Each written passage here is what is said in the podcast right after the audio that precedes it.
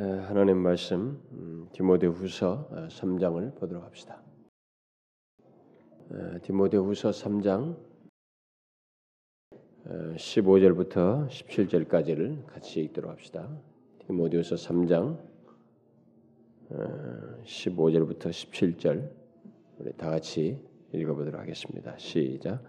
또 내가 어려서부터 성경을 알았나니 성경은 능히 너로 하여금 그리스도 예수 안에 있는 믿음으로 말미암아 구원에 이르는 지혜가 있게 하느니라. 모든 성경은 하나님의 감동으로 된 것으로 교훈과 책망과 바르게 함과 의로 교육하기에 유익하니 이는 하나님의 사람으로 온전케 하며 모든 선한 일을 행하기에 온전케 하려 함이니라 이 배도 시리즈를 우리가 지금 뭐 수개월째 살피고 있습니다만은 제가 지난 어, 그두 주 동안은 특별히 그 중에서 어, 이 개신교 안에 기독 우리 이 개혁교회죠. 어, 이 개신교 안에서 만연해 있는 제2의 축복 체험의 second blessing이라고 하는 일종의 그런 것입니다. 어, 완전 성화를 이렇게 주장한 것에서부터 기인해 가지고 웨슬리에 의해서 그다음에 제2의 이런 체험을 추구하는 전통이 우리들에게 계속 이어져 나왔는데 이것이 시간이 지나면 지날수록 점점 더 극단화된다고 어, 되는 현상을 보이게 되는데 그게 바로 이제 은사주의적 신비주의라고 굳이 말할 수 있는 예, 은사주의적 오순절 은사주의적 전통 그리고 거기에서 이제 신사도적 개운동으로까지 발전한 오늘날의 이런 제2의 체험 주구 전통이 어떻게 해서 어, 어, 역사 속에 흘러왔고 그다음에 그것이 어떤 진리를 왜곡하고 있는지를 지난 시간까지 살폈습니다. 이제 거기에 대해서 어, 그 어, 내용에 대해서 결론을 내리려고 합니다. 근데 여러분 제가 왜 이 부분을 길게 하는지 잘 이해하셔야 됩니다. 제가 뭐 다른 것들은 좀 짧게 했습니다만은 그래도 이 개신교 안에 있는 이 제2의 체험 추구 전통을 길게 하고 좀 더 상세히 말하는 것은 이것이 바로 오늘날의 이 모든 이 소위 복음주의 교회라고 하는 이 교회들 속에 뭐 장로교냐 무슨 뭐 감리교냐 이런 것에 상관없이 우리들 속에 다 만연해 있고 마치 교회 생존과 관련돼 있는 것처럼 어, 사역자들 목사들부터 그것을 다 추구하고 그것을 통해서 어, 성도들의 욕구를 채워주는 이런 분위기 속에서 또 성도들은 마치 그것을 체험해야만이 진짜 신자가 되고 성숙한 자가 되는 것처럼 여겨서 모두가 무엇인가 제2의 체험을 추구하는 이런 분위기 속에 있고 그리고 어려서부터 그렇게 양육을 받아온 사람들은 다 신앙생활하다 조금만 뭐 이렇게 하나님께서 보편적으로 우리에게 은혜를 주시는 이런 통로와 이런 것들을 게을리하고 이런 것은 아무것도 아닌 것처럼 여기면서 뭔가 하나님께서 특별하다고 하는 체험이 있어야만이 진짜 자기가 성숙해지고 이제 좀 대제로 되고 좀 뭔가 어, 어, 좀 다시 원기를 회복하는 마치 어떤 소스가 되는 것처럼 거기에 목을 매는 이런 추세 그리고 그런 그 의식이 기저의 모든 성도들에게 깔려 있는 이런 모습이 있기 때문에 바로 이 부분을 어, 정확하게 성경적으로 조명하는 것이 필요할 것 같아서 제가 상세하게 얘기하는 것입니다.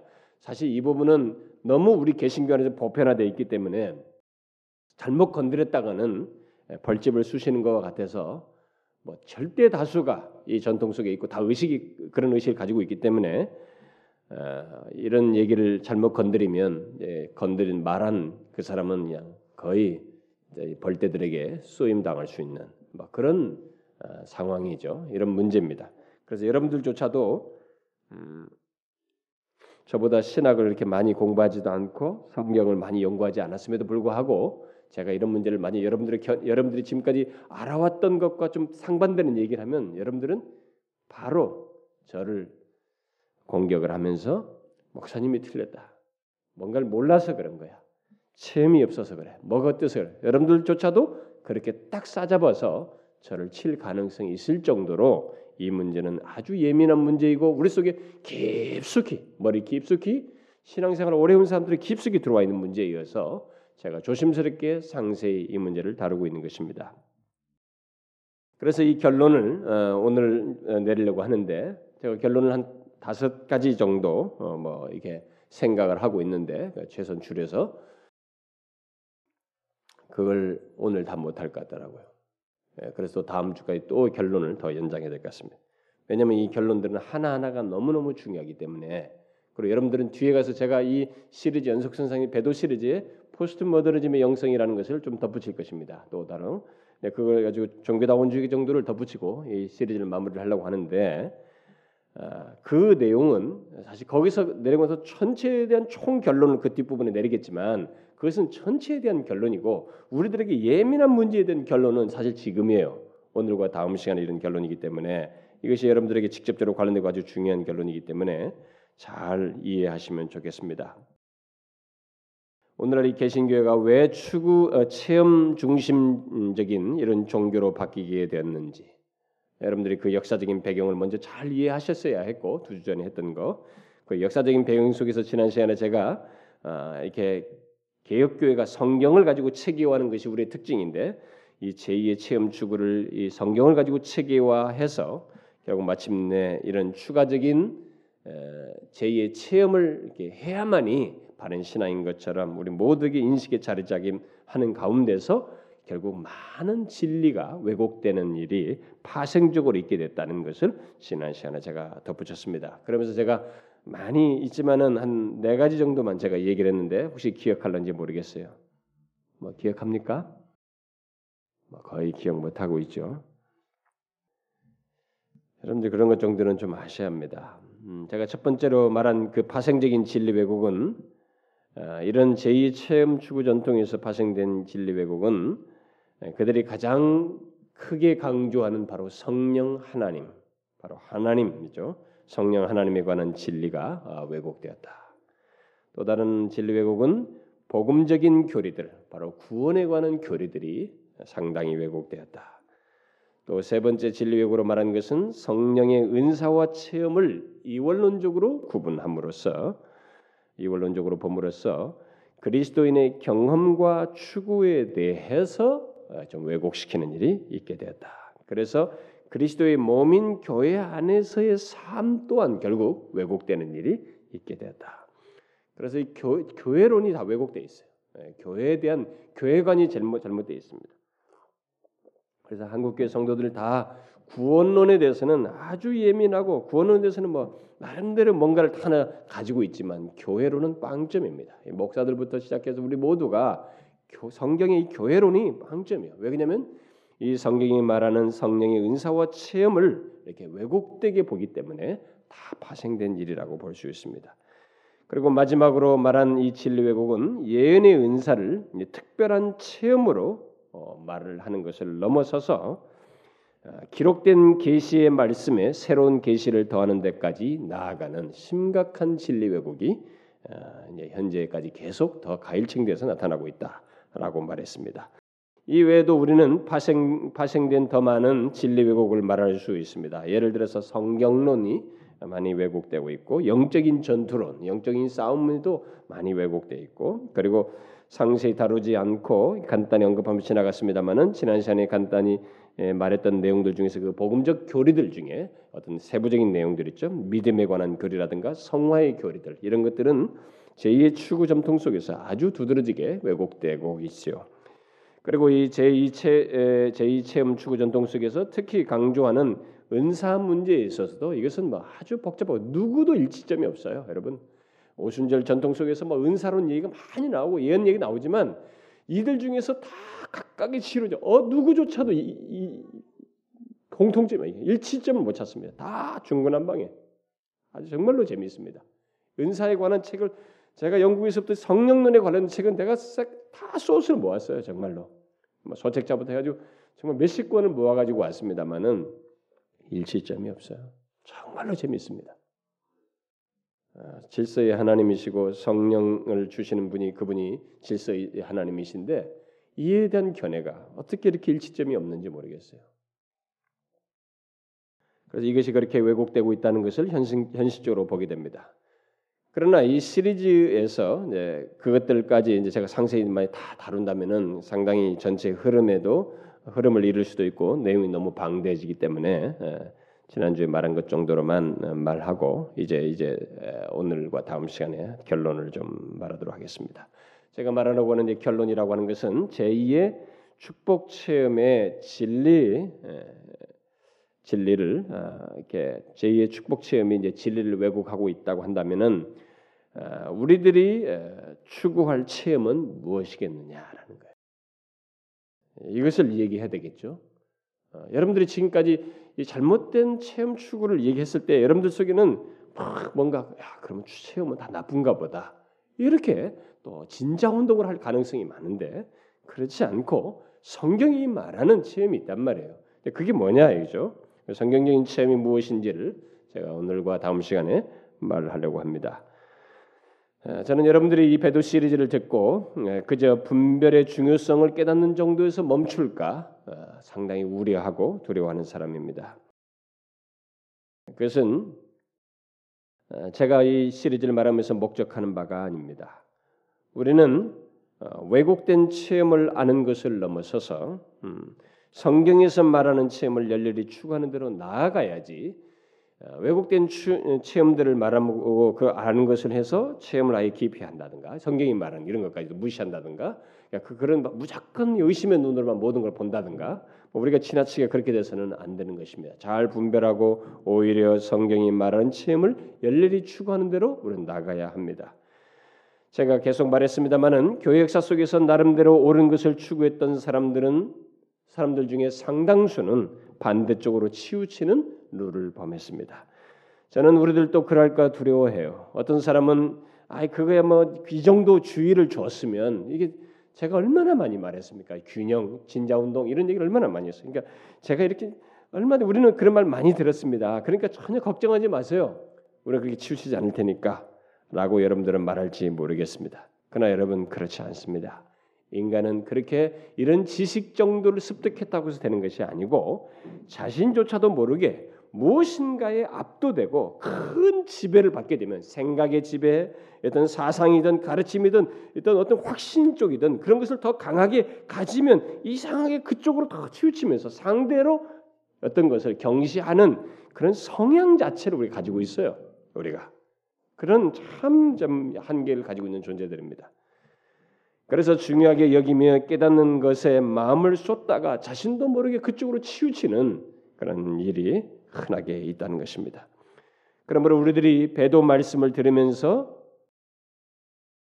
지적인 교만에 빠지거나 어, 지적인 유의와 만족 속에서 상대적으로 하나님의 은혜를 이전보다 더 갈망하는 갈망치 않는 그런 모습이 있거나 또 더욱 예수 그리스도를 알기를 구하지 않는 모습이 있거나 또 삶 속에서 하나님을 경험하기 위해서 그의 말씀을 믿고 그 말씀을 더욱 의지하며 갈망하는 이런 것이 없다면 또 하나님을 의지하여 기도하기를 않는 게을리 한다면 또 그저 배우고 깨닫는 것만 있지 더 부유한 은혜로 나아가는 그런 모습이 없고 부유한 은혜의 경험과 이 거룩한 삶의 추구가 없다면 그리고 주님과의 친밀한 관계, 이 교제의 갈망이 없다면 그것은 한쪽으로 치우치고 있다고 하는 것을 말해주는 것입니다.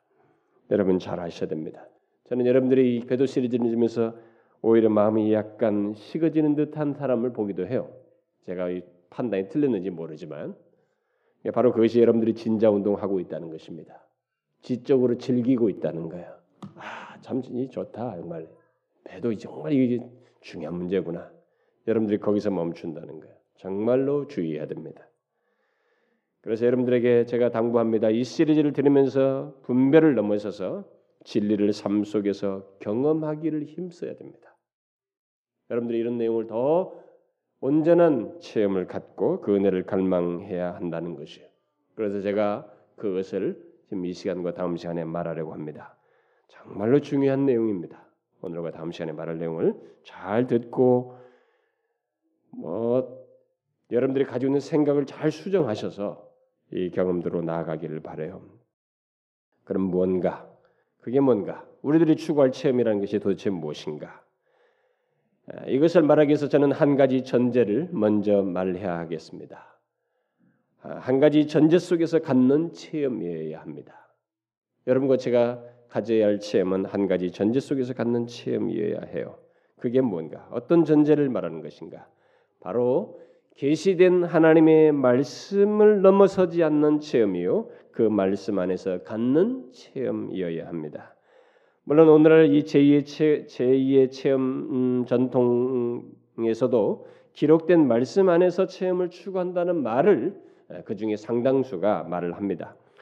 그러나 실상은 성경을 넘어서는 체험을 추구하는 것이 그들의 실상이에요.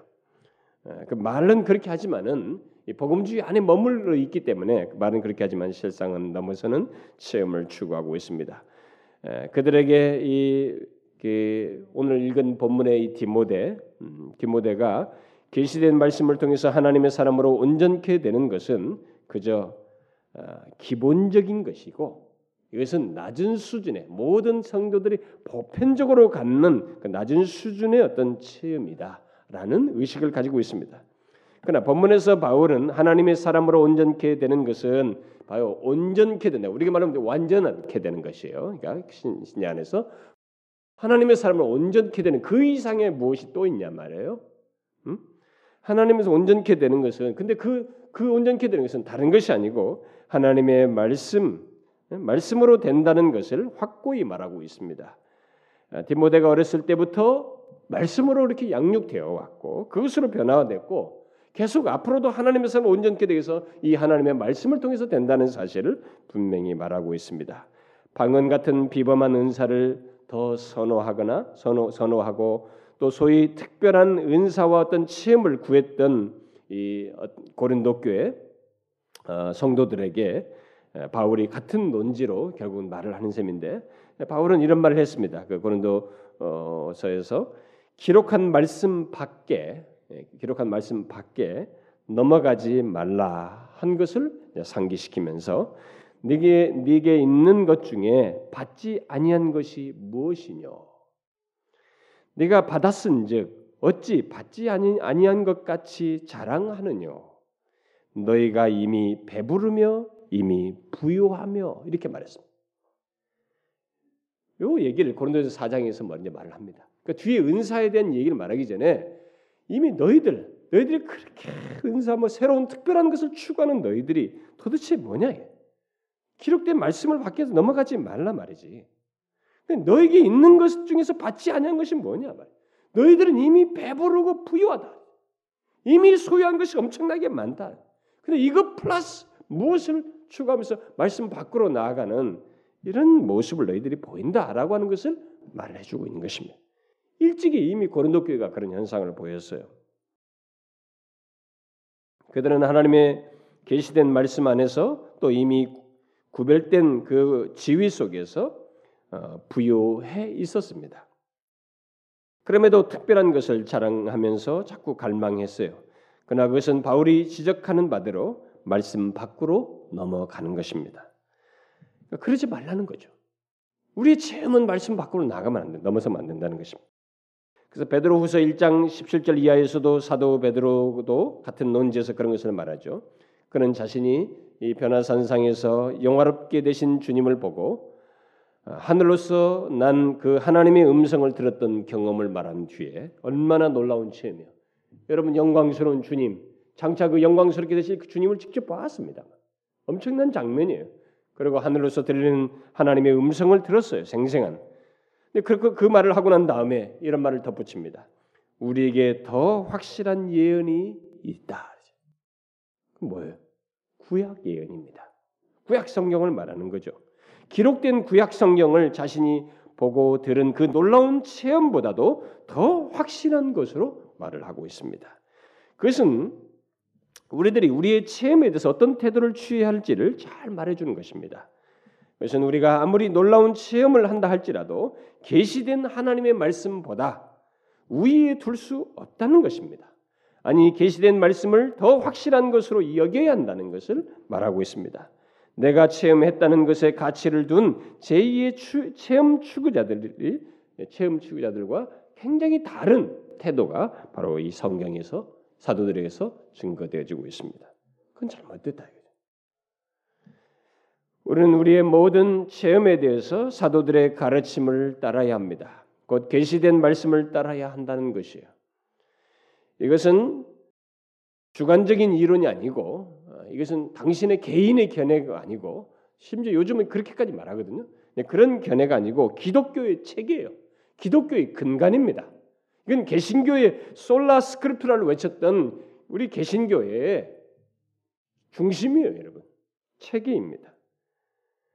하나님의 말씀이라는 이 외적인 권위 아래 우리의 체험을 분별하고 판단하는 이런 것은 1세기 사도들 때부터 취했던 태도이고 가르친 진리며 종교 개혁을 통해서 과거에 잘못된 것들을 다 벗어나서 바르게 다시 교회를 회복했던 종교개혁 때부터 외쳤던 것입니다. 존 맥아더 목사는 오늘날의 체험 중심적인 교회의 현실과 그로 인한 이탈을 말한 뒤에 아, 이런 말을 했어요. 우리의 체험은 우리의 믿음에서 시작되어야 하는 것이다. 그러므로 우리는 계속해서 하나님의 어, 귀한 말씀의 객관적인 진리에 비추어 우리의 체험을 검토하고 평가해야 한다. 그렇지 않으면 틀림없이 오류에 빠지게 된다. 예수님께서 말씀하시기를 저희를 진리로 거룩하게 하옵소서 아버지의 말씀은 진리니다라고 하였다. 하였습니다. 성, 그래서 성숙, 성화, 그 밖에 모든 진정한 체험은 성경의 진리에 의존하고 있다. 은혜 안에서의 진실한 성장이란 결코 하나의 체험으로 얻어지는 것이 아니다라고 말했습니다. 또 존 암스트롱은 만약 우리가 체험을 성경보다 앞세우게 된다면 성자 유품 우리가 뭐, 뭐 무슨 성자 어거스 무슨 성자 무슨 성자 있죠? 카톨릭에서 말은 성자 유품 따위에 의존하는 중세 시대의 미신으로 돌아가게 된다 그랬습니다. 그래요. 이 성경보다 자꾸 체험을 앞세워 두면 반드시 이렇게 미신적으로 흘러간다는 거예요. 이렇게 말할 때 제2 체험 추구 전통에 선 사람들은 아마 반기를 들 것입니다. 특히 예언 문제를 가지고 아, 그들은 반기를 들 것이에요. 지금 제가 말한 이런 것이 우리가 꼭 지켜야 할 것이다. 이런 전제를 꼭 가져야 된다는 말을 하면은 이들은 바로 예언 문제를 가지고 반기를 듭니다. 물론 그들 사이에서 성경을 넘어서는 예언과 성경을 넘어서지 않는 예언을 말하기는 하지만 현실은 별 차이가 없습니다. 모두 성경을 넘어서는 예언으로 결국 나아가고 있어요. 심지어 제가 지난주에 인용했던 달라스 신학교 교수였다가 지금 사도적 그 개혁 운동에 동참하고 있는 잭 디어라든가 이 복음주의 진영에서 유명한 조직 신학자인 모든 신학생들이 거의 텍스트처럼 쓰고 있는 조직 신학자인 그 어, 웨인 그루뎀 상당히 그 복음적이에요. 상당히 굉장히 좋습니다. 많은 부분에서. 근데 이런 부분에 열려 있어요. 지나치게 좀. 음.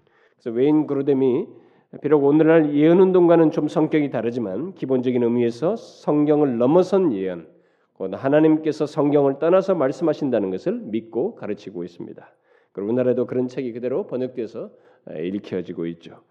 그래서 종교개혁 이후에 그동안 개신교회가 믿어왔던 솔라 스크립트라, 곧 오직 성경으로가 깨지고 있습니다.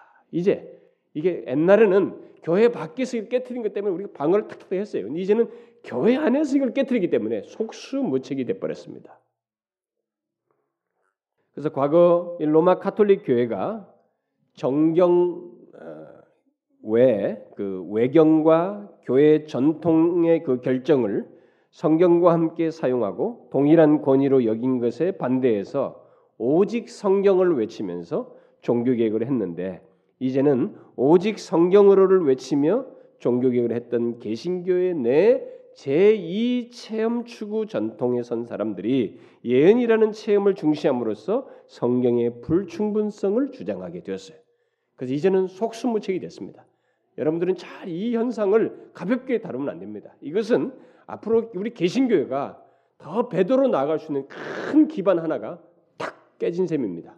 마지막까지 우리가 지금 보호했던 것이 개신교회가 2000년 동안에 사도 이후로 2000년 동안에 기독교가 왔지만은 그 동안에 계속 이 하나님의 계시의 말씀은 보존되었어요. 종교개혁에서도 계속 본데 이 기초가 이제 우리 안에서 이 개신교 안에서 우리가 그렇게 중요시했던 우리들 자신들이 그걸 깨뜨리는 격이 되어서 정말로 배도의 강력한 기반을 토양을 만들어 놓게 되었습니다.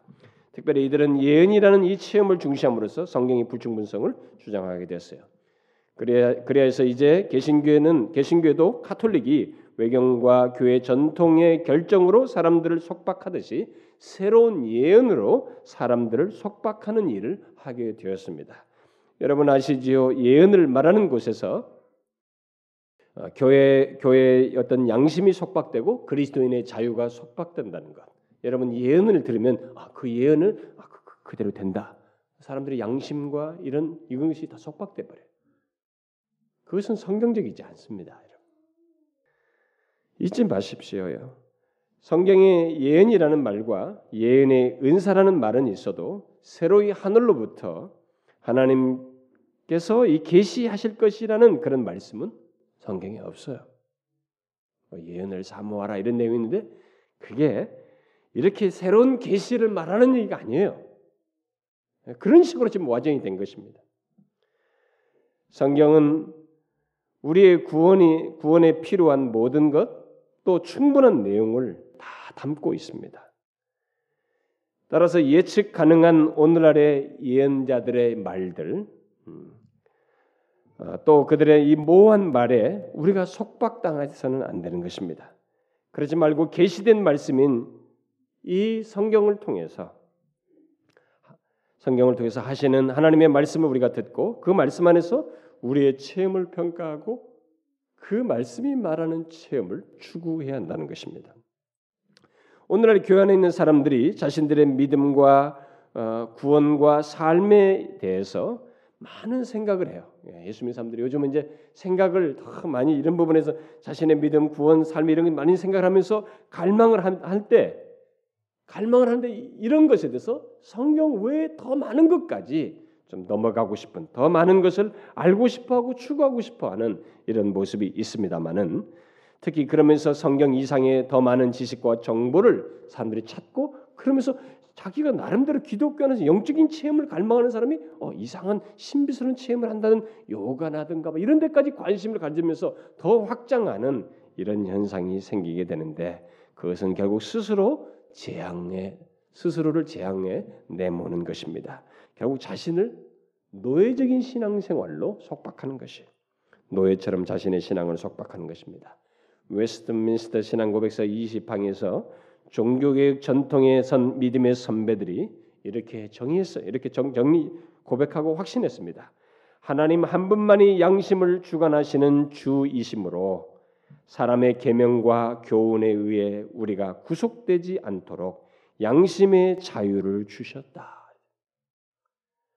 한 분 하나님은 우리에게 양심을 주관하시면서 이런 사람의 계명과 교훈에 의해서 속박하지 않도록 자유를 주셨어요. 그런데 이런 예언에 의해서 오히려 사람들이 다 속박되는 버린 거예요. 이 문제는 아주 중요한 문제입니다. 왜냐하면 앞으로 개신교의 마지막 남은 보루라고 하는 성경, 곧 우리 신앙의 구원과 삶의 기초요 모든 것인 성경이 18세기에 이성으로 수용되지 않는 것은 다 부정했던 고등 비평보다도 더 크게 손상시키고 파괴시킬 여지가 많기 때문에 그렇습니다. 종교개혁자들이 오직 성경으로를 외치고 영국의 온 교회가 웨스민스터 신앙 고백서를 작성했을 때 그들은 현재 우리가 소유한 이 계시된 하나님의 말씀, 그 성경이죠. 성경 이외의 계시나 추가적인 말씀을 확고히 부정했습니다. 그러면 없다라고 했어요. 그럼에도 오늘날의 은사주의적 신비주의 전통은 하나님께서 성경을 떠나서 말씀하시는 것 소위 예언을 강력히 주장하고 있습니다. 그러나 그들은 신약 성경이 완성되기 전까지 그 사이에 예언이 있었다는 것을 아마 오해하는 것 같습니다. 대부분 거기서 그 오해에서 비유를 떼고 있습니다. 그러니까 신약 성경이 최초로 기록될 때부터 요한에 의해서 신약 성경이 마지막 될 때까지 이 기간 사이에 예언이 있었거든요. 어, 예언이 통용됐단 말이에요. 그러니까 이 기간 사이는 이 과정이 지금도 계속되는 과정이다라고 유추해 버리는 것입니다.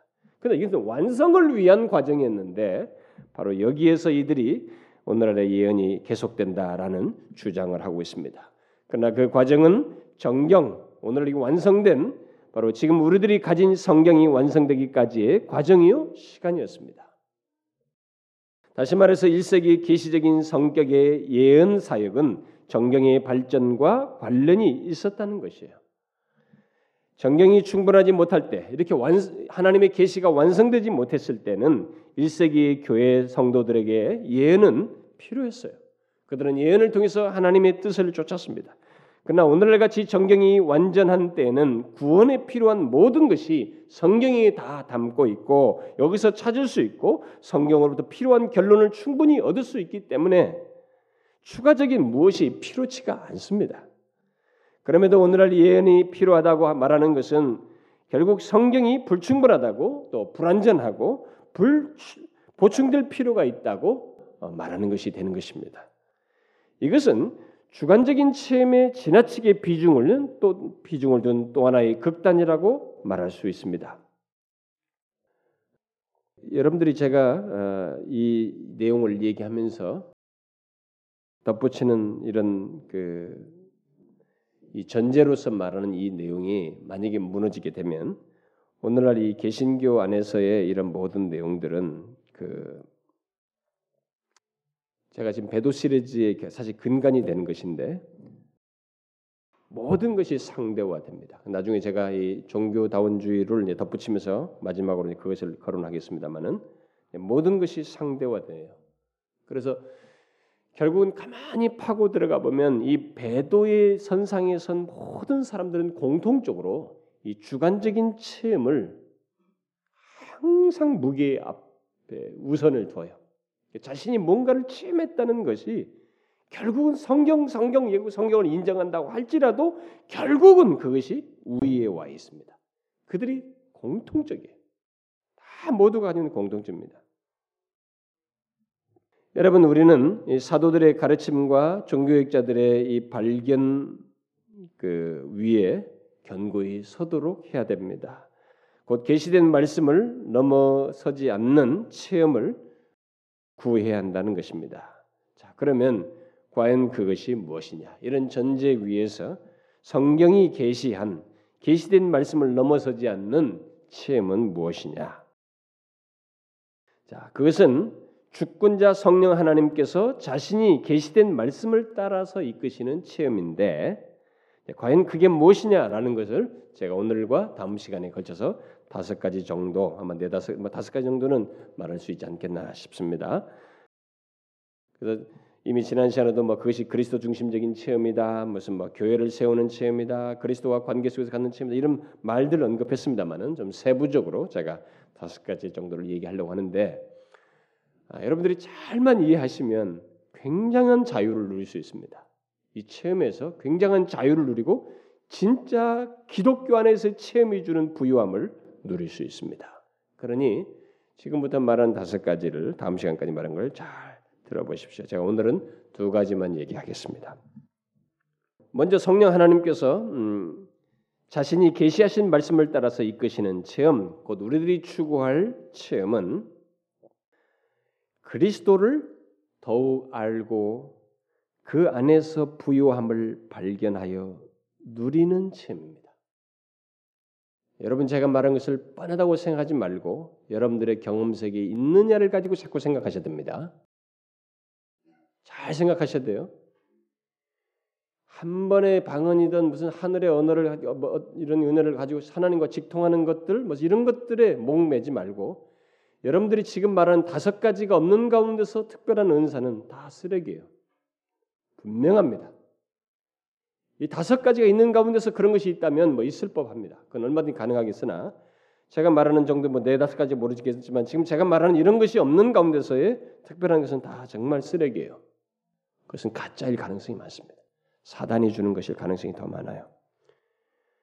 성령께서 우리를 이끄시는 체험이요 자기 계시된 말씀 안에서 이끄시는 체험이 우리가 추구할 체험은 첫 번째는 그리스도를 더욱 알고 그 안에서 부유함을 발견하여 누리도록 하는 체험이에요. 성령의 주된 사역은 우리를 그리스도께로 향하게 하고 그리스도를 더욱 알고 더욱 알고 영화롭게 하는 것입니다. 제가 지난 시도 그 얘기를 했죠. 그래서 우리가 아무리 놀라운 체험을 하고 은사를 가져도 성령 하나님은 우리를 그렇게 그리스도께로 이끄십니다. 그러나 그리스도를 이렇게, 이렇게 더욱 깊이 알도록 하시는 이런 사역에 있어서 성령의 사역은 그러니까 여러분들이 우리가 이제 그 표현으로 말이죠. 성경에 보면 그리스도를 아는 지식에서 자라간다 이런 말로도 이제 표현할 수 있는데 바로 그리스도를 아는 지식이 자라가게 하시는 그런 사역입니다.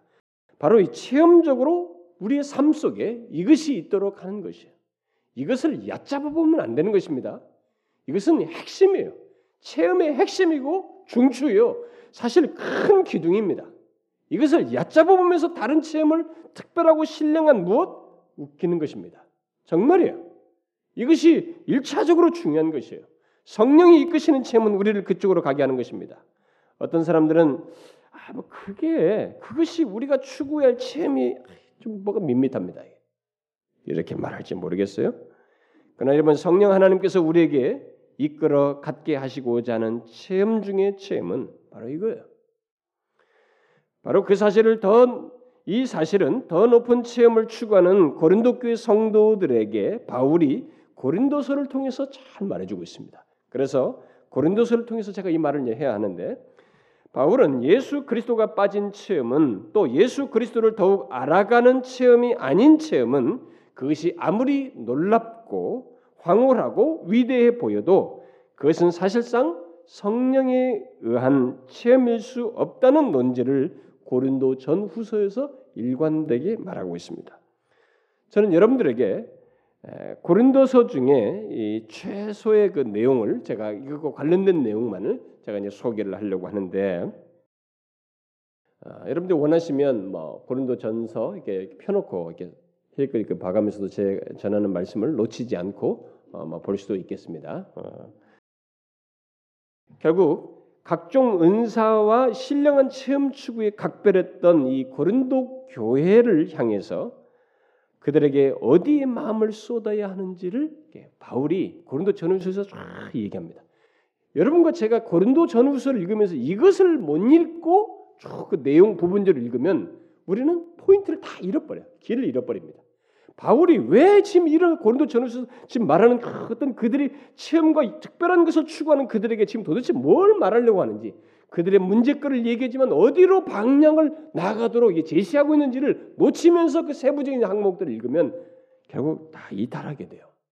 그걸 우리가 놓치지 말아야 됩니다. 어디에 어디에 우리가 마음을 쏟아야 하는지 너희들의 그 신령한 체험 추구 속에서 너희들이 어디에 마음을 쏟아야 하는지를 바울이 잘 집요하게 말해주는데 최소한 뭐 고린도전서 어, 1장부터 2장 뭐 또 12장부터 14장이 은사장이니까 그런 내용 또 고린도후서 10장부터 마지막 장까지 13장까지 이 내용이 특별히 직접적으로 관련된 용어들이기 때문에 내용들이 그런 것을 통해서 보면은 어느 정도 알 수 있습니다. 바울이 은사와 신령한 체험에 열을 올렸던 고린도 교 성도들에게 놀라울 정도로 그들의 시선을 그 모든 것을 넘어서서 그리스도께로 향하도록 집요하게 말하고 있습니다. 그 내용을 한번 읽어보시 찬찬히 집에 가서 읽어보시면 그걸 발견할 수 있습니다. 그걸 발견해야만이 고린도 전후서를 제대로 이해하는 것입니다. 자, 먼저 고린도전서 1장에서 고린도 교회 성도들은 이미 예수 그리스도 안에서 모든 것 곧 성화, 뭐 거룩하게 됐다고 그러죠. 성화, 은혜, 그리고 모든 구변과 지식, 그런 모든 은사에 부족함이 없이 가지고 있다고 말합니다. 그러니까 이 서두가 그거예요. 고린도 전서 최초 서두가 너희들은 이 모든 거룩하게 되고 은혜, 모든 구변과 지식, 모든 은사에 부족함이 없이 다 가지고 있다. 이미 신자 된 사람이 그리스도께 부름 받은 신자가 바로 그런 것을 가지고 있다. 이렇게 말하고 있습니다. 그리고 무엇보다도 그들은 위대한 부름, 곧 그의 아들 예수 그리스도 우리 주로 더불어 교제케 하는 그 부름을 가지고 있다. 이렇게 말을 하고 있습니다. 그 말은 달리 말하면 고린도 교회 성도들이 이미 가지고 있는 모든 것은 그리스도 안에서 취한 것이었고 그들이 앞으로 가져야 할 모든 것도 그분 안에서 취할 수 있는 것이라는 것을 말하는 것입니다. 우리는 이것을 잘 알아야 됩니다. 우리가 어떤 체험 얘기를 하기 이전에 기본적으로 먼저 이것을 바울이 말하고 있는 사실을 놓쳐버리면서 뭔가 더 뭐 더 월등한 무엇을 얘기하기 시작하면 거기서부터 우리는 이탈하게 됩니다. 제2의 추구 전 체험 추구 전통자들이 다 이 고린도 교회가 범한 실수에 다 빠져들어가는 거예요. 그 그것을 지금 바울이 바로 잡아 주는 것이에요. 그런데 고린도 교회 성도들은 이런 뛰어넘는 무엇인가 뛰어넘는 지금 자신들이 서두에서 말하는 이런 복된 이런 것을 뛰어넘는 체험을 추구했습니다. 곧 그리스도 중심적인 것을 넘어서는 무엇을 추구했어요. 바로 그 사실을 은사에 대해서 중점적으로 말하기 시작하는 그 고린도전서 12장 초두에서 잘 말해주고 있습니다. 고린도 12장 여러분이 초두를 뭐 보셔서 보면 해도 되는데 고린도 교 성도들은 예, 고린도전서 그 12장 1절 말대로 신령한 것. 예? 요즘 사람들이 신령한 것이에요. 신자에 우리가 굉장히 강조점을 잖아요. 신령하다 저 양반은 아주 영적이다 그죠? 이 신령한 것에 예, 굉장한 관심을 가지고 있었습니다. 고린도교서 그래서 1절에 그 말이에요. 신령한 것 이 말이에요. 그들은 그것에 굉장히 관심을 가지고 있었어요. 그래서 바울은 먼저 신령한 것이 아닌 것부터 2절에서 말을 하고 3절에 가서 실 진짜 신령한 것이 무엇인지를 먼저 정의해주고 은사에 대한 내용을 4절 이하부터 쭉 말합니다. 그래서 이 서두의 2절과 3절에서 말한 정의가 아주 중요한 것입니다. 진짜 신령한 것이 무엇이고 가짜가 뭐냐? 이것을 말한 것이 아주 중요한 것입니다. 자, 그러면 신령한 것이 아닌 것부터 먼저 2절에서 말하는데 그게 뭐냐? 바울은 2절에서 너희가 이방인으로 있을 때 말 못하는 우상에게로 끄는 그대로 끌려갔느니라. 이렇게 말함으로써 이게 신령한 것이 아니라는 거예요. 뭐가요? 끌려가는 것이. 끌려가는 것이 신령한 것이 아니라는 것이에요. 우리 모두가 착각하는 것이 바로 여기입니다. 바울은 정의하고 있습니다. 끌려가는 것은 진짜 신령한 것이 아니고 이방 종교의 특징이다. 이렇게 말해주고 있는 것입니다. 이 사실은 뒤에서 전개될 신령한 것, 곧 여러 가지 영적 은사들과 체험을 분별하게 하는 아주 중요한 기준이 하나가 됩니다. 고린도전서 12장부터 14장은 우리들이 흔히 은사장이라고 하는데 바로 그 내용의 서두에서 바울은 사로잡히는 것, 우리를 끌, 끌어가는 이런 사로잡히는 것이 반드시 기독교적인 것은 아니며 또한 가장 영적인 것도 아니다라는 것을 말해주고 있습니다. 그러나 오늘날 얼마나 많은 사람들이 특히 제2 체험 추구를 하는데 무슨 은사 무슨 은사를 받으려고 하는 이 사람들이 자신을 사로잡는 무엇에 마음을 쏟는지 여러분 잘 보세요. 뭔가를 끌려가는 거, 자기를 마음을 사로잡는 여기에 모두가 목매입니다. 그래서 이 교회 안에 무슨 은사 받고 무슨 뭐 넘어뜨리고 이런 체험하는 사람들이 몽롱한 데서 뭔가 끌려가는 것을 무척이나 원해요. 그게 이방 종교의 특징이라는 거야. 그게 신뢰한 것이 아니라는 것입니다. 이것을 먼저 정확히 알아야 돼요. 하나님의 음성을 듣겠다고 하는 사람들, 방언을 받아보겠다고 하는 사람들, 그러면서 할렐루야를 반복하면서 머리를 멍멍하게 하는 뭐 이런 시도들, 또 하나님 체험을 하겠다고 하는 사람들, 뭐 간상기도를 하든 무슨 어떤 것들 통해서 거기서 하나님의 어떤 신성한 불꽃을 경험하겠다고 하는 사람들, 또 예언하는 사람들 다 어떤 태도를 취합니까? 그들은 모두 자신을 사로잡는 무엇에 자꾸 목을 맵니다. 사로잡는 무엇을 구해요? 그래서 그런 것이 그런 것에 끌려가고자 하고 그것이 바로 성령의 역사다. 이렇게 단정 짓고 그런 것이 그런 것이 있는 사람이 대단히 영적이라고 자꾸 생각을 합니다. 그러나 바울은 그것은 신령한 것이 아니고 오히려 이방인의 종교 체험에서 있는 추구다. 이방인의 체험의 특징이다. 그렇게 말하고 있습니다. 그러면서 3절에서 진짜 신령한 것이 무엇인지를 정의해 줍니다. 그게 뭐예요? 하나님의 영으로 말하는 자, 성령이죠. 진짜 신령한 거예요.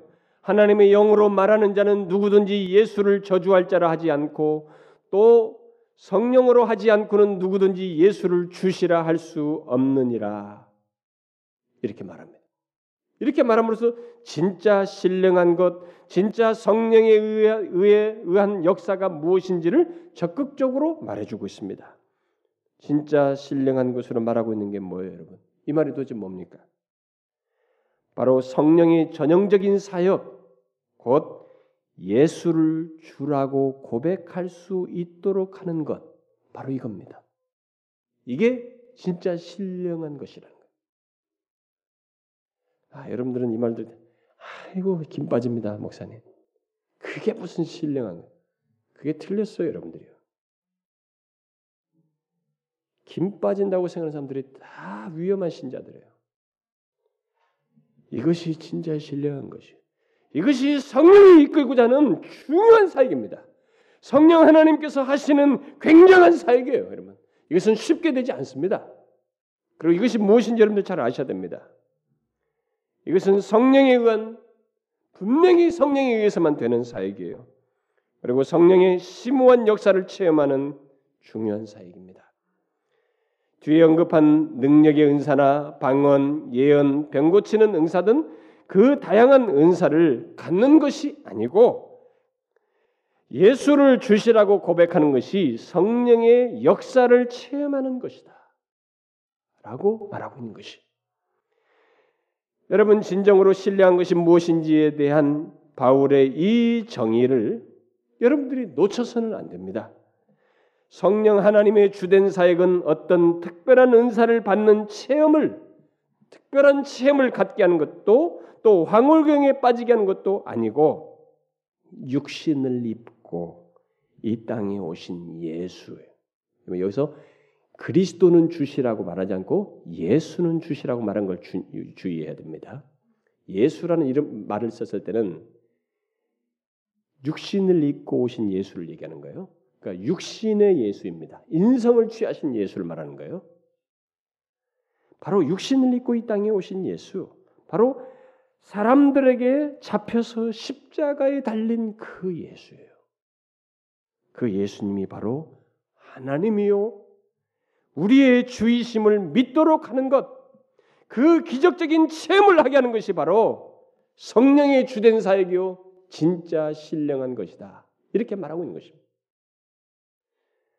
그런데 만일 어떤 사람이 육신을 입고 이 땅을 사시고 십자가에 달리신 예수, 곧 인간이신 예수를 저주할 자라라고 한다면, 달리 말하면 그 예수를 뭐 육신을 입고 하니까 막 볼품없어 보이잖아요.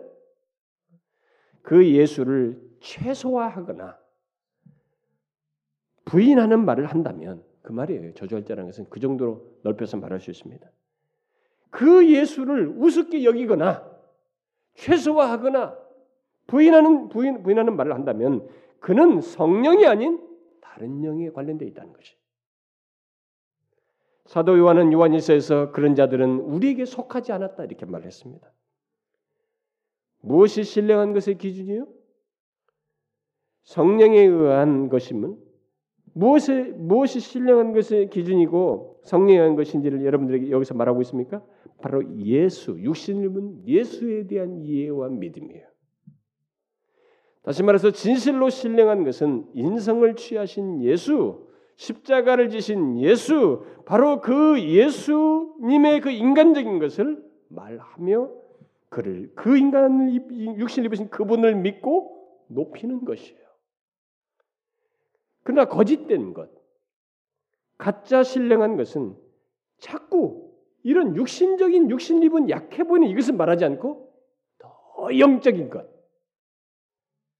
육신 입은 예수가 아니라 이런 육신 입은 예수는 좀 경시하고 더 영적인 것에 관심을 갖는다는 거예요. 무슨 말인지 아시겠습니까? 이게 시금석이에요. 이것을 잘 이해해야 됩니다. 예수님을 단순히 입술로 고백하고 못하고 문제를 지금 말하는 게 아니에요. 아, 예수는 주시다. 이렇게 고백만 하세요. 그러면 당신은 구원받았어요. 그 얘기가 아닙니다, 지금. 육신을 입은 그 예수, 그 예수를 덜 신령한 것처럼 여기고 경시하는 것, 그것과 반대로 그 육신을 입으신 그분 십자가를 지신 바로 그 예수가 우리를 구원할 분이시며 하나님이신 것을 믿느냐는 거예요. 그것을 고백하느냐는 거예요. 이게 어떻게 되는 가요? 성령에 의해서 된다는 것입니다. 성령이 아니면은 이런 믿음과 이해를 진실로 가질 수 없다는 것입니다. 바로 그런 맥락에서 사도 요한이 요한이서 사장에서 이런 말을 한 것입니다. 사랑하는 자들아 영들을 다 믿지 말고 오직 영들이 하나님께 속하였나 시험하라. 많은 거짓 선지자가 세상에 나왔음이니라. 하나님의 영은 이것으로 할지니 곧 예수 그리스도께서 육체로 오신 것을 시인하는 영마다 하나님께 속한 것이요 예수를 시험하지 아니하는 영마다 하나님께 속한 것이 아니니 이것이 곧 적그리스도의 영이니라. 여러분 거짓 선자와 적그리스도의 영이 특징이 무엇이라 무엇이라고인지 알겠어요? 그들은 예수님의 인간적인 것, 십자가를 지신 것 그런 식의 약한 것은 별로 중요시 여기지 않습니다. 그래서 이 파워 얘기하는 사람들이 놀라울 정도로 십자가를 말하잖아요. 그리스도의 의 약한 인성 성육신의 진리를 무시해 버립니다. 부활, 영광, 능력, 기적 행했던 그 장면 이런 건 무척이나 중요시 여기면서도 그가 인성을 취하시고 약하셨던 그 성육신의 비밀들은 놀라울 정도로 빼버립니다. 십자가의 깊고도 깊은 그 진리는 무시해 버려요.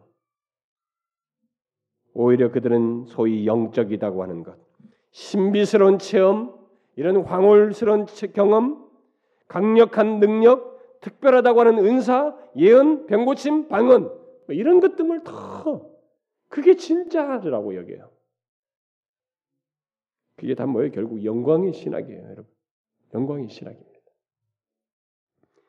여러분 영적인 세력에 사로잡히는 감정과 이끌려가는 체험을 추구하는 것 이건 기독교적인 것이 아닙니다. 성령에 관 것이 아니에요. 이방인들의 얘기입니다. 이방인이었을 때 그들이 추구했던 체험이에요. 이제 그리스도인이 된 자의 체험, 곧 성령에 의한 체험은 육신을 입고 십자가를 진 그 예수, 약해 보이는 그 예수를 알고 바로 그가 하나님이시며 우리의 구원주이신 것을 믿고 고백하며 그를 높이는 것이에요. 이건 성령에 의해서만 됩니다. 이것이 바로 성령에 의해 갖는 체험이에요. 여러분에게 이런 체험이 있습니까? 이것은 여러분들이 어떤 특별한 체험보다도 더 귀한 체험을 갖는 것이에요. 갖게 된 것입니다.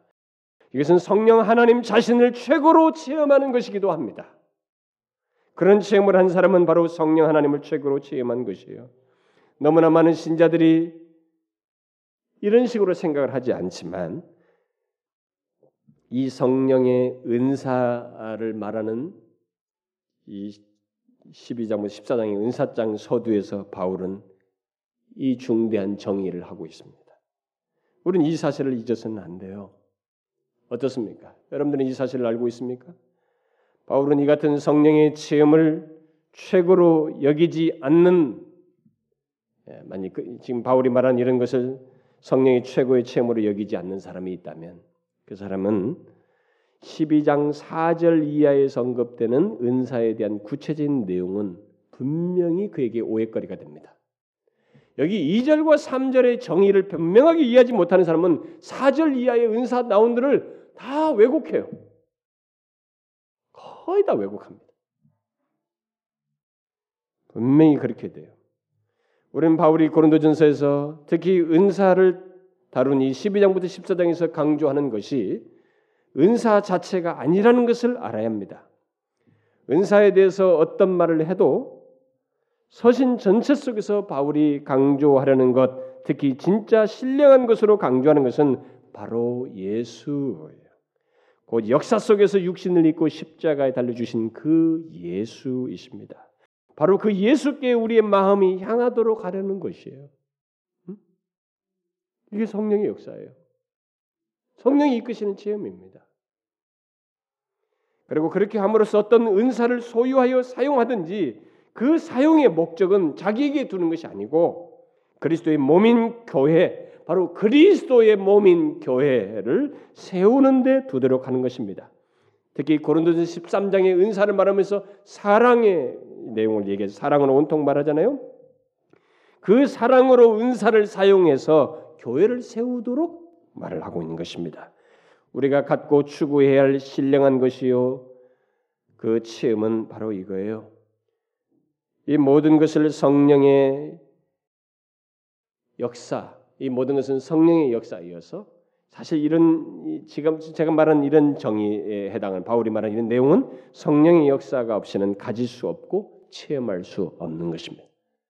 여러분들이 예수를 주시라고 믿고 고백하면 높이십니까? 여러분들은 성령을 자신을 체험한 것이고 성령에 의한 체험을 한 것이며 가장 신령한 것을 소유한 것입니다. 예? 신령한 것을 여러분들이 이미 체험한 것이에요. 뒤에 말은 어떤 은사보다도 더 중요한 것이에요. 근본적으로.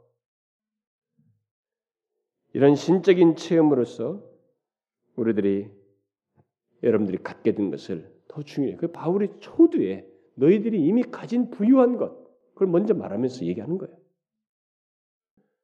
여러분 아시겠습니까? 믿음으로 육신을 입, 여러분들이 믿음으로 육신을 입고 이게 도살장에 끌려간 그 양과 같이 예, 이렇게 끌려가서 십자가에 달려 죽으신 예수님이 바로 하나님이시다는 것. 구원의 주이시라는 것을 고백하며 사랑으로 그리스도의 몸인 교회의 덕을 세우기 위해서 여러분에게 허락된 각각의 은사를 사용한다면 여러분들은 성령에 의한 굉장한 체험을 하고 있는 것입니다. 그래서 이 체험을 구하라는 것입니다. 이게 진짜 신령한 것이에요. 이게 진짜 신령한 체험인 것입니다. 제2의 체험 전통이 신령한 것을 몹시 추구하고 있지만은 성경은 예수님에 대한 믿음의 고백과 사랑으로 그리스도의 몸인 교회를 세우는 것이 바로 진짜 신령한 것이라고 말하고 있습니다. 무슨 말인지 알겠어요? 이것을 먼저 이해를 잘 하셔야 됩니다. 그래서 여러분 그 어떤 은사와 체험이든지 그 중심과 방향과 목표가 예수 그리스도인지를 체크하셔야 합니다. 또 그리스도의 몸인 교회를 세우는 것인지를 체크하셔야 돼요. 여러분들이 가지고 있는 어떤 체험이든지 그 방향이 분명한지를 봐야 하는 것입니다. 그것이 진짜 신령한 것이에요. 자, 그 다음에 둘째로 제가 성령 하나님께서 자신이 계시하신 말씀을 따라서 이끄시는 체험으로서 우리가 추구해야 할 체험은 약함 속에서 그리스도의 능력을 체험하며 사는 것이에요.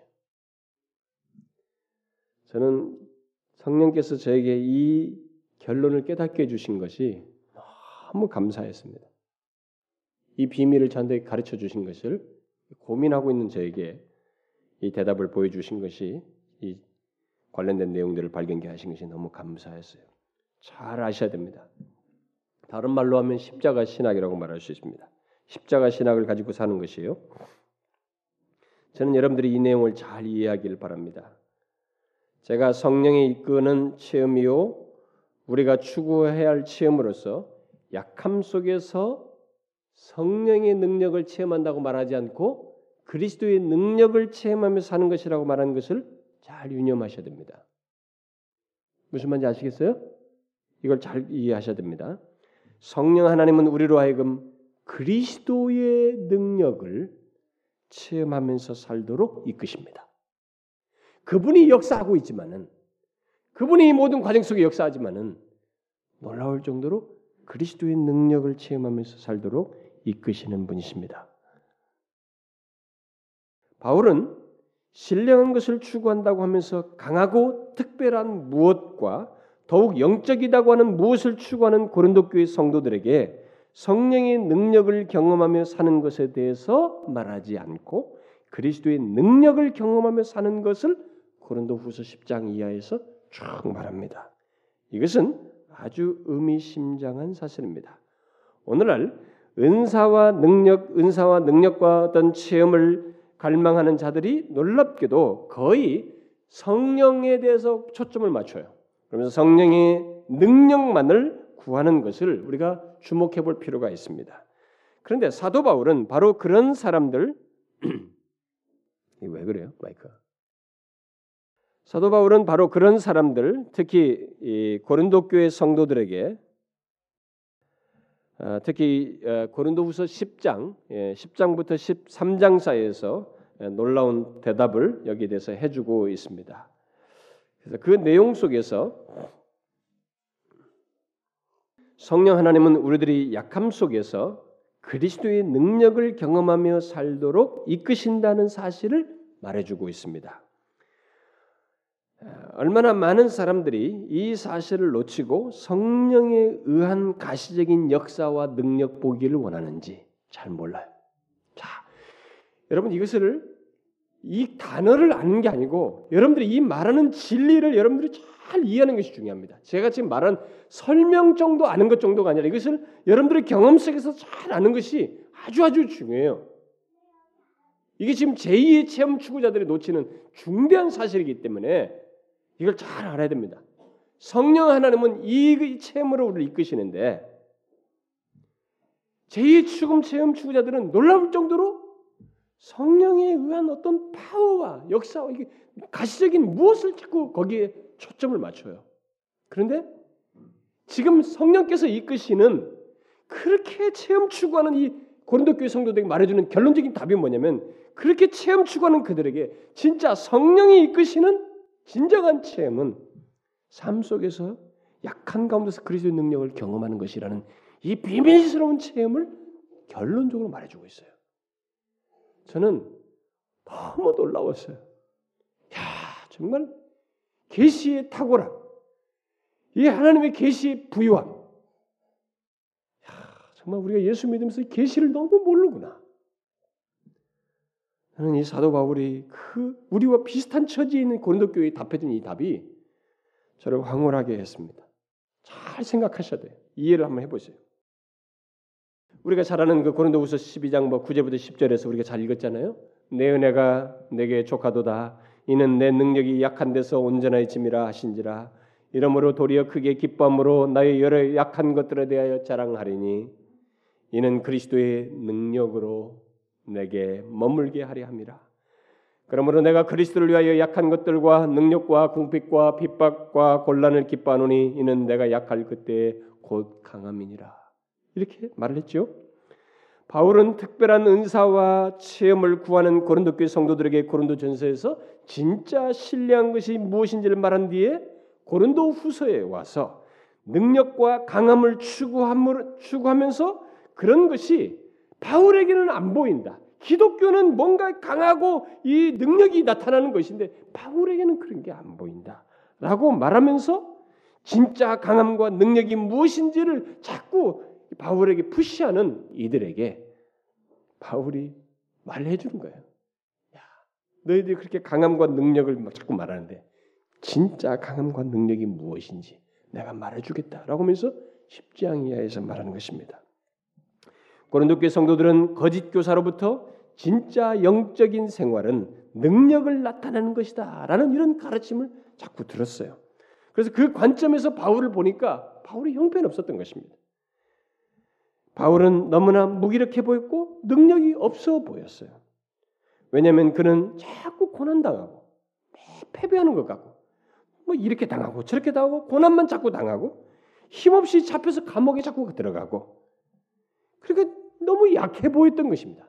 그 지금 이 편지를 쓸 때도 그들은 그, 그, 런 지식을 가지고 있었던 거죠. 바울이 감옥에 들어가 너무 약해 보여요. 달리 말해서 신적인 능력과 강함이 전혀 그에게 없어 보였어요. 그래서 그들은 강하고 큰 능력을 나타내는 듯한 거짓 교사들을 수용해서 그들의 가르침을 받고 그래서 그들의 가르침을 볼 때 바울의 사도직을까지 이제 의심하게 되는 상태에 이르렀습니다. 바로 이런 배경으로 인해서 바울은 자신이 체험한 것과 자신의 사도된 사도된 것들, 이 사도직을 말하도록 압박을 이런 식으로 받았기 때문에 부득불하게 그런 내용을 10장 이하에서 쭉 열거하고 있는 것입니다. 그래서 자신이 진짜 하나님으로부터 사도가 됐다는 이 사도직과 자신이 체험한 것을 내가 정말로 말하지 않고 말하고 싶지 않지만 부득불하게 말한다고 하면서 체험을 일부 털어놓습니다. 그런 고린도후서 1장 초두에서 자신의 고통과 고난, 뭐 고난, 환란 이 말을 막 해요. 1장 초두에서 그 자신의 고난과 이 고통과 고난을 여러 차례 언급하면서 고린도 교회 성도들은 바로 그런 바울을 이제 너희들이 나를 어떻게 보내? 고난 당하고 환난 당하는 자기를 어떻게 보내? 능력이 없고 성령을 소유하지 않는 자 같고 뭐 사도도 아닌 것 같고 이렇게까지 그를 의심했던 것입니다. 그래서 고린도교 성도 사이에 들리는 말은 통, 막 떠도는 말이 있었는데 바울의 편지는 편지는 굉장히 강력하다 이게 중하고 힘이 있지만은 그 몸으로 대할 때는 그렇게 마주기 볼 때는 응? 되게 약하고 말이 시원치 않다. 그들이 그런 말을 서로 주거니 막걸리 떨고 있었던 것이. 그래서 성령을 소유하면 능력을 갖게 된다고 생각하고 있는 그들에게 성령으로 충만하다고 생각되었던 바울이 개인적으로 대할 때 약해 보였고 이해할 수 없는 모습을 보였던 것입니다. 모습으로 그들에게는 생각되었던 것입니다. 자, 여러분, 여러분들도 이런 식의 생각을 가지고 있지 않습니까? 기독교 신앙을 자꾸 뭔가 파워가 여기서 누군가 하나 막 싹 쓰러지고 뭔가 치기 전에 야 이거 하나님이 여기 오셨다 이게 진짜 기독교다. 성령을 소유하면 능력을 소유하여 고난과 환란 같은 것 그런 것 별로 개의치 않고 별로 받지도 갖지도 않고 뭔가 강한 듯한 모습과 삶을 갖는다고 생각하지 않습니까? 사실은 오늘날 우리들에게 그런 의식이 얼마나 깔려 있어요. 예수 믿는 사람들에게요. 은사주의 운동과 신사도 운동은 그런 식으로 말하고 행동을 합니다. 그러나 그것은 사도들이 전한 바울이 전한 말씀이 아니었어요. 그것은 사실 거짓 교사들이 고린도 교회 성도들에게 유포한 가르침이었습니다.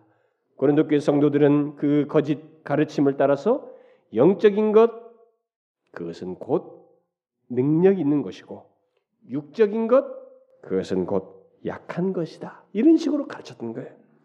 바로 헬라의 이원론적인 상승 사상이요 영광의 신학을 가르쳤던 것입니다.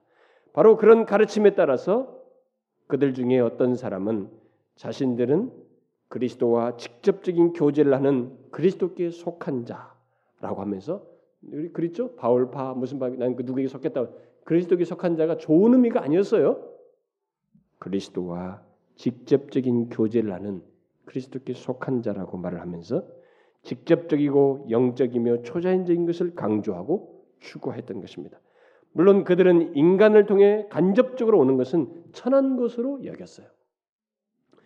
그래서 그들은 하나님과 직접 말한다고 하는 방언을 더 중시했고 그로 인해서 혼란도 많았던 것입니다. 그래서 자신들이 영적 체험을 이렇게 자랑하면서 그것으로 강함을 이렇게 예, 드러내고 또 어떤 강함을 드러내는 이런 것들을 중시하는 예, 그런 모습을 가졌습니다. 그래서 바울은 자랑하는 자는 주 안에서 자랑하라 이런 말을 그런 문맥 속에서 언급하기도 했습니다. 그렇게 뭔가 더 낮고 더 높고 더 능력 있는 무엇을 추구하는 고린도 교회 성도들에게 바울은 고린도후서 11장 2절에서 이런 말을 합니다. 내가 너희를 정결한 처녀로 한 남편인 그리스도께 드리려고 중매함이로다. 이 말은 고린도 교회의 한 남편인 그리스도. 그리스도는 교회의 남편이에요. 그러니까 고린도 교회의 한 남편인 그리스도를 그들이 한 남편으로 만족하지 않았고 곧 그리스도만으로 만족하지 않고 그리스도 외 다른 무엇 그것을 원하고 체험하고자 했다는 것을 배경적으로 말해주고 있습니다. 그래서 그들은 한 남편에 대해서 충실하지 못한 상태에 있었다는 것입니다.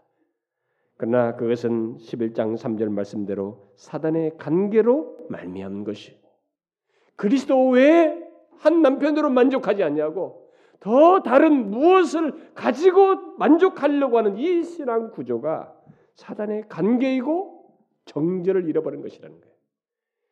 이 논지에서 오늘날 우리들의 예수 믿는 사람들을 보면 됩니다. 우리들을 자신들을 보면 돼요. 오늘날 교회하는 사람들이 너무나 놀라울 정도로 예수 그리스도만으로 한 남편으로 만족하지 아니하고 그리스도 말고 뭔가 더 있어야 된다는 거예요. 더 높은 체험, 더 높은 무엇이 있어야 신앙생활이고 그리스도이다, 기독교다라고 자꾸 말한다는 거예요. 그게 정절 잃어버린 것이라고 말하고 있습니다. 그것은 사단의 관계다고 말하고 있습니다. 그런데도 고린도 교회 성도들은 그것도 모르고 11장 4절에 말한 대로 거짓 교사들의 가르친 더 높은 삶의 신학 곧 뭐예요? 다른 예수, 다른 영, 다른 복음을 수용하여 복종하려고 했다는 것입니다. 이게 다른 예수, 다른 영, 다른 복음을 수용하는 것이 더 높은 삶의 신학이에요, 결국. 그런 가운데서 나온 것이었어요. 여러분 얼마나 심각한 모습이에요? 우리는 이것을 알아야 합니다. 제2의 체험이 처음에는 좋은 뜻을 가졌을 거예요. 그러면서 뭐 더 높은 삶을 추구하는 뭐 그런 것을 가질 수도 있었어요. 그래 보여도 실제로 더 높은 삶, 더 능력 있고 특별한 은사와 체험을 추구하며 거짓 가르침을 따르다가 그 전통 속에서 생겨난 현상은 뭐냐? 결국 다른 예세가 나오는 거예요. 복음이 다른 복음이 나와요. 다른 영이 개입되는 것입니다. 그래서 그런 사기치는 것이에요. 무슨 수표가 내려와요? 어?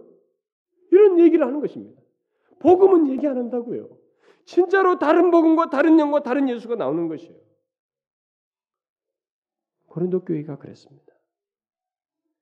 오늘날 은사주 운동의 극단적인 모습과 신사도 운동을 벌게 될 때 바로 고린도 교회 성도들에게 있었던 그 모습이 그들 속에 이 운동들 속에 그대로 죄인돼서 나타나고 있다고 보게 돼요. 음? 그럼에도 이것도 모르고 얼마나 많은 사람들이 특별한 무엇을 찾아서 열심을 내고 있는지 모릅니다. 영적이다고 하는 무엇을. 고린도 교회 성도들이 거짓 교사들에게 많이 설득당했던 이런 장면을 보게 될 때 참 우리는 진지하게 생각해 볼 일입니다. 고린도 교회 거짓 교사들은 아예 11장 5절의 말대로 지극히 큰 사도처럼 행하기까지 했습니다. 지극히 큰 사도란 바울과 비교해 볼 때 더 큰 사도라는 얘기예요. 그런 뉘앙스가 있습니다. 그리고 그 말은 바울은 뭔가 밋밋하다. 뭔가 바울은 명목상의 신자들을 만들지만 거짓 교사들은 자기들이 더 지극히 큰 사도들인 이 거짓 교사들은 대단히 영적인 신자들을 만들어내고 바울은 값없는 은혜를 베푸는 십자가에 달리신 예수 그리스도를 말하지만 그들은 능력을 주시는 영광의 주를 주장하고 바울은 영을 가져오는 것 정도였지만 그들은 영을 충만하게 가져오는 것으로 보여지는 그렇게 인식되고 있다는 것을 보여줍니다. 이렇게 거짓 교사들은 바울보다 더 큰 사도요 바울을 능가하는 자로서 바울이 준 것보다 더 많은 것을 주는 것처럼 말합니다. 오늘날 능력을 운운하는 이 사람들, 예, 뭐 이런 특별한 체험을 갈망하는 사람들 얼마나 비슷합니까? 신자들이 얼마나 우매한지 몰라요. 복음으로 진지하게 바른 진리로 양육하는 것은 밋밋해 보이고 우습게 여겨지는 거예요. 그래서 이런 사람들이 종종 기존 교회는 죽었다는 말을 더 합니다. 저는 그런 현실이 있다는 걸 인정해요. 근데 이들은 유독 더 강력하게 기존 교회는 죽었다고 말하면서 또 기존 교회 목사들은 명목상의 신자들을 만들어내고 누구 말대로 지옥 가는 신자들을 많이 양산하고 또 기존 교회에서 전해지거나 드러나는 것은 너무 뻔한 말씀이고 똑같은 내용이고 그래서 특별한 역사가 일어나지 않는다고 말합니다. 그러면서 자신들은 정말 능력과 무엇을 드리는 것처럼 말을 하고 있습니다.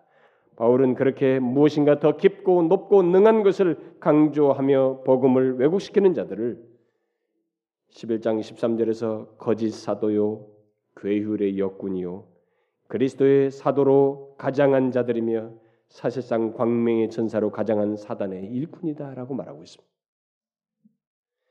그리고 마침내 거짓 교사의 가르침을 따라서 더 높은 삶의 신학, 영광의 신학, 능력의 신학을 추구하는 고린도 교회 성도들에게 자신 또한 어리석음을 잠시 드러내고 싶다라고 말하면서 자신의 체험을 11장 21절 이하에서 12장 10절 사이에 언급하게 됩니다. 그 내용이 다 뭐예요? 여러 번 감옥에 갇히고 나는 수없이 맞았다. 그러면서 온갖 위험에 처했었고 나는 너무 굶주렸고 잠도 제대로 못 잤다. 다양한 고난을 당했다. 그것이 내가 경험한 체험이다. 내가 가졌던 체험이다. 그는 그의 모든 경험들을 최상급을 써서 표현합니다. 자신의 체험은 극도록 약하게 되는 것이었다는 것을 자꾸 말합니다.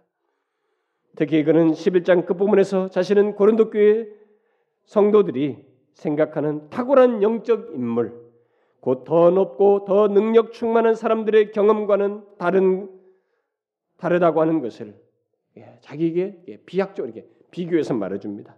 자기는 그들처럼 그렇게 탁월하고 강하지 못했다. 예를 들자면 몰래 광주를 타고 성벽을 내려와 가지고 피신한 경험 있었다.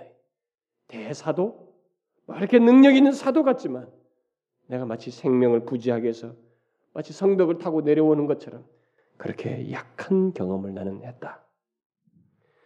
다시 말해서 자신은 거짓 교사와 그들에게 영향받은 고린도 교회 성도들이 생각하는 것처럼 강하고 능력 충만한 자가 아니고 약한 자였다. 이렇게 말을 합니다. 그리고 마침내 고린도 교회 성도들이 그토록 중시하는 직접적이고 영적이며 초자연적인 체험에 대해서 무익한 것을 알지만 내가 이런 것 말해봐야 백해 무익하지만 어쩔 수 없이 말한다고 하면서 자기가 삼층천에 올려갔던 체험을 12장 초반에서 말합니다. 그가, 체, 그가 그 체험을 말하는 것은 고린도 교회 성도들이 바울은 거짓 교사들처럼 어떤 계시나 환상을 가져본 것이 가져본 적이 없는 것 같다라고 하는 이들의 말에 대한 반문이라고 말할 수도 있습니다. 그래서 정말로 부득불 말한다고 하면서 삼층, 삼층천 경험을 말하게 되는데 그는 그것조차도 내가 보았다 이렇게 말하지 않고 1인칭을 쓰지 않고 익명의 3인칭 한 사람이 자기예요 그게 근데 한 사람으로 이렇게 말합니다. 그렇게 중요시 내가 했다고 이렇게 강조하고 싶지 않다는 거예요. 그래서 한 사람으로 말하면서 그 체험을 언급합니다. 그러나 그 놀라운 체험은 체험을 한 이 바울은 거짓 교사들이 그 체험에 대해서 말할 때도 거짓 교사들이 말하는 것처럼 거짓 교사들이 말하는 영적 체험 체험 체험 묘사처럼 그렇게 상세하지 않습니다. 좀 다르게 말하고 있습니다. 거짓 교사들은 영을 중히 여기고 육을 천시 여기는 가운데서 영적인 체험을 할 때 이게 몸으로부터 자신이 완전히 빠져나가는 것을 강조했던 것과는 달리 바울은 몸 안에 있었는지 나는 몸 밖에 있었는지 나는 그거 잘 모르겠다. 의도적으로 자신의 무지를 말합니다. 거짓 사도들 거짓 사도들과 딱 대립해서 얘기해요. 오히려 뭐 잘난 체하고 능력 아니다 나는 약했고 나는 잘 모른다. 그리고 그는 자신의 그 체험에 대해서 말을 아낍니다. 아니 그는 자신이 알지 못하는 것에 대해서 더 많은 말을 합니다. 나는 모르나 하나님은 아신다. 하나님께로 다 밀어요. 또 말할 수 없는 말이었다. 말할 수 없다. 뭘 모른다. 오히려 그런 말을 더 많이 합니다. 바울이 자신의 체험을 이런 식으로 말하는 것은 특별한 영적 체험을 자랑하며 갈망하는 사람들에게 일종의 책망을 한다고 말할 수 있습니다. 특히 그는 자신의 삼층천 체험이 그것조차도 14년 전 거라는 거예요. 14년 전 체험했다라고 하면서 14년 동안 그것을 말하지도 않았고 말하려고도 하지 않았다는 것이. 여러분 오늘날 체험 추구자들과 얼마나 다릅니까? 오늘날 체험 추구하는 사람들은 마치 자신이 체험의 이 모든 것을 다 아는 것처럼 몸 밖으로 빠져나왔다는 거예요. 여러분 그런 체험 얘기가 얼마나 많습니까? 자신의 모든 체험을 곧바로 말하기도 할 뿐만 아니라 수십 번, 수백 번 늘어놓습니다. 그 간증, 내가 본 천국, 온 천국을 순하면서 다 말해요. 진짠지. 왜 천국은 있다라는 책이 왜 이렇게 베스트셀러가 되냐 이거예요. 아니 성경이 천국이 있다고 다 됐는데 그게 왜 베스트셀러가 되냐는 거예요. 웃기지 않습니까? 바울은 아꼈어요. 말하지 않았습니다. 바울은 자신의 그 놀라운 체험을 14년 전 것이라고 말함으로써 별로 중요하게 여기지 않습니다. 자신의 체험을. 그러면 그에게 중요한 것이 무엇인가? 아니 고린도 교회 성도들에게 이런 얘기를 하면서 궁극적으로 그가 너희들에게 말하고 싶은 것이 있다. 추구할 체험이 내가 말해줄 것이 있다라고 하면서 궁극적으로 말하는 것이 무엇인가? 그것이 바로 12절, 5절, 12장 5절부터 말하는 내용입니다.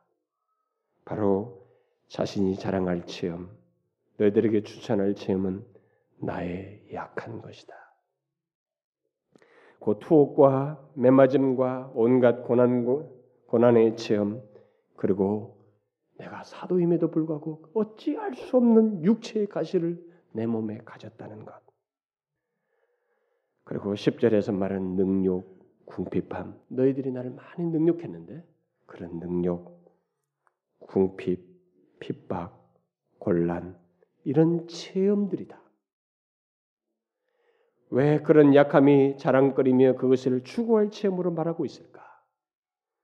그것은 그런 약함 속에 있을 때 그리스도의 능력이 머물기 때문에 이 엄청난 비밀이 있기 때문에 성령께서 이끄시고자 하는 이 체험, 이 중대한 체험이 있기 때문에 이것을 강조하고 추천하고 있습니다. 여러분, 우리는 이 비밀을 알아야 됩니다. 이 비밀을 모르는 신자는 제대로 된 신앙을 할 수가 없습니다.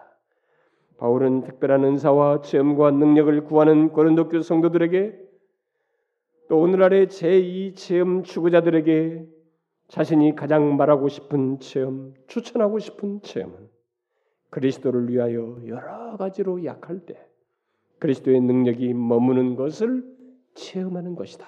라고 말해주고 있습니다. 여러분, 바로 이것이 성령이 이끄시는 체험이요. 그리스도인이 일상 속에서 항상 가져야 할 체험입니다. 그리고 예수 그리스도께서 십자가에서 경험하신 체험이기도 합니다. 여러분 이 체험을 우리가 추구해야 됩니다. 삶 속에서 그리스도를 위하여서 사는 중에 온갖 고난을 겪고 시련을 당하게 될 때 그렇게 약할 때 그리스도의 능력이 머무는 것을 체험해야 한다는 것이에요. 여러분 이런 체험을 중요시 여겨야지 눈 감고 몽롱하고 끌려가는 가운데서 어떤 체험 하는 것을 가지고 기독교는 이거야라고 말하는 것은 꽝이라 이 말입니다. 기독교는 그게 아니에요. 기독교는 바로 이것입니다. 삶 속에서 그리스도의 능력이 내가 예수 그리스도를 위해 사는 중에 약할 때 온갖 경험 속에서 그리스도의 능력이 머무는 것을 경험하는 것 이것이 성령이 이끄시는 체험이라는 거예요. 그리스도를 인하여 강하게 되는 체험이 바로 우리가 경험할 체험이라는 것입니다. 바울은 삼층 전의 특별한 체험보다 바로 이 체험을 계속적으로 원한다고 하면서 현재 시제로 말을 하고 있습니다. 성령의 참된 사역은 한 신자 안에서 이 체험이 있게 하는 것입니다. 성령 하나님은 우리를 이 체험으로 이끄셔요. 바로 약한 속에서 그리스도의 능력이 머무는 이 신비스러운 체험을 하면서 살도록 이끄십니다. 세상에서 보잘것없고 하는 일이 잘 안 되고 사업이 망하고 직장을 잃고 그것도 모자라서 예수 믿는다는 것이 남들에게 모욕거리가 되고 이런 능력을 받는 그런 것을 넘어서서 적극적으로 예수 그리스도를 증가하며 신앙을 지키며 사는 중에 우리가 겪는 많은 약함, 굴욕, 능력, 핍박, 주님을 의지하면서 여전히 신자로서 살 때 그런 약함 가운데 있을 때 그리스도의 능력이 머물므로써 잘 견디고 그 가운데서도 굳건하게 믿음을 지키며 살도록 하는 것. 또 주님을 의지하며 현재에 충실하게 살도록 하는 것. 바로 이것이 성령이 이끄시는 그리스도인의 체험이에요. 황홀한 체험보다 더 중요하고 궁극적인 체험입니다. 그러므로 여러분 중에 설사 특별하다고 하는 은사나 체험이 없다 할지라도 자신이 그리스도인으로서 살면서 겪게 되는 여러 약함 속에서 신실하게 우리 주 예수 그리스도를 믿고 있다면 그래서 그의 능력으로 그 약함들을 이기며 신앙생활하고 있다면 여러분은 가장 복된 체험을 하고 있는 것입니다. 여러분은 성령께서 이끄시는 체험을 하고 있는 것이에요. 저는 오늘날 우리 조국 교회 성도들이 다른 체험보다 바로 이 체험을 더 갈망했으면 좋겠어요. 네? 오히려 모든 교회가 이런 것에 더 체험을 갈망해서 그래서 이 세상을 빛냈으면 좋겠어요. 은사와 능력을 갈망하는 것보다 이 체험을 갈망했으면 좋겠습니다. 왜냐하면 모든 은사와 능력도 결국은 이 체험을 하도록 하기 위한 것이기 때문에 그렇습니다. 여러분 중에 어떤 사람은 아니 이게 뭐왜 체험입니까? 체험하면 뭐가 신령하다고 하는 어떤 현상과 경험, 황홀계 같은 것이 있어야 하지. 이렇게 말할지 모르겠습니다. 여러분, 바로 이것이 여러분들이 그런 식의 생각을 하는 것이 헬라 철학의 이원론적인 상승 사상을 가진 1세기 거짓 교사들의 가르침이었어요. 고린도 교회 성도들이 빠졌던 잘못이 왜곡된 진리였던 것입니다. 그런 생각은 반드시 고쳐야 됩니다. 그런 식으로 기독교 신앙을 생각하는 것은 반드시 고쳐야 돼요. 여러분 성령 하나님이 이끄시는 체험 중의 체험은 바로 우리들이 약할 때 그리스도의 능력으로 강하게 되는 체험입니다. 그것이 신령한 체험이요 그리스도인의 신비스러운 체험이에요. 그 체험은 성령이 이끌지 않으면 도저히 가질 수 없습니다. 인간의 의지로 되지 않습니다. 교회 다니는 사람들 중에 은사와 능력, 경험을 말하면서 이런 체험을 알지 못하는 사람이 있다면 그 사람은 왜곡된 진리를 쫓고 있는 것입니다. 그는 분명 고린도 교회에 어떤 육신에 속한 자, 유아 같은 신자의 모습을 가지고 있거나 아니면 성령으로 거듭나지 않기 때문에 이런 체험을 모르는 것일 수 있습니다. 여러분, 그리스도인의 체험 중의 체험은 우리들이 약함 속에서 그리스도의 능력이 머무는 것을 경험하며 그로 인해서 흔들리지 않고 믿음대로 삶을 사는 거예요. 이게 놀라운 체험이요 성령이 이끌리는 체험입니다. 그러므로 일상 속에서 성령이 이끄시는 이 체험을 하기를 구하셔야 합니다. 약한 상태에 처했을 때 여러분들이 힘들고 어렵다고 하는 이런 신앙으로 인해서 어려운 경험에 처했을 때 그때 그리스도의 능력이 머무는 체험을 무척이나 여러분들이 오히려 하고자 해야 됩니다. 성령은 그것을 원하시고 이끄실 것입니다. 약할 때 하나님 불평하지 말고 그때가 그리스도의 능력이 머무는 체험을 할 수 있는 기회인 줄 알고 그 약함 속에서 믿음으로 사십시오. 그리스도의 능력이 머무는 것을 그때 경험하게 될 것입니다. 바울은 이 사실을 알았기 때문에 약함을 도리어 기뻐한다고 그랬습니다. 그런 모든 약함들을 자기는 수용하고 싶다는 거예요. 오히려 환영하고 싶다고 말한 것입니다. 저는 개인적으로 어떤 특별한 은사나 능력을 체험한, 체험하기를 구하기보다 성령이 이끄시는 이 같은 체험, 더 그리스도를 알고 제가 약할 때 그리스도의 능력이 머무는 것을 생생히 경험하며 사는 것, 그것을 소원합니다. 사실 그것은 바울이 특별 체험을 추구하는 자들에게 준 대답이요 결론이에요. 이 체험이 풍성한 자가 진짜 그리스도인이고 성숙한 그리스도인입니다. 여러분, 우리 모두 이 체험을 추구하자는 거예요. 기독교의 진수인 체험의 진수인 이 체험을 추구하자는 것입니다. 이게 제대로 예수 믿는 거예요. 더 낮고 더 높은 것 아니에요. 약함으로 내려오는 것입니다. 십자가 신앙으로 내려가는 거예요.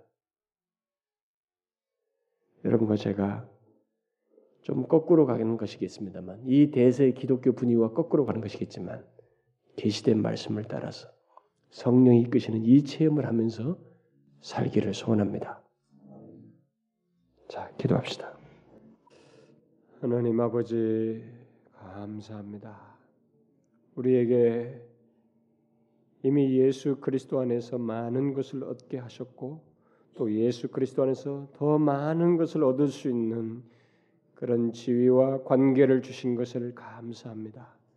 우리가 이것을 가볍게 여기고 그리스도 외에 다른 무엇을 더 추구함으로써 한 남편 되신 그리스도께 순결치 못한 어리석은 자가 되지 않게 하여 주옵소서.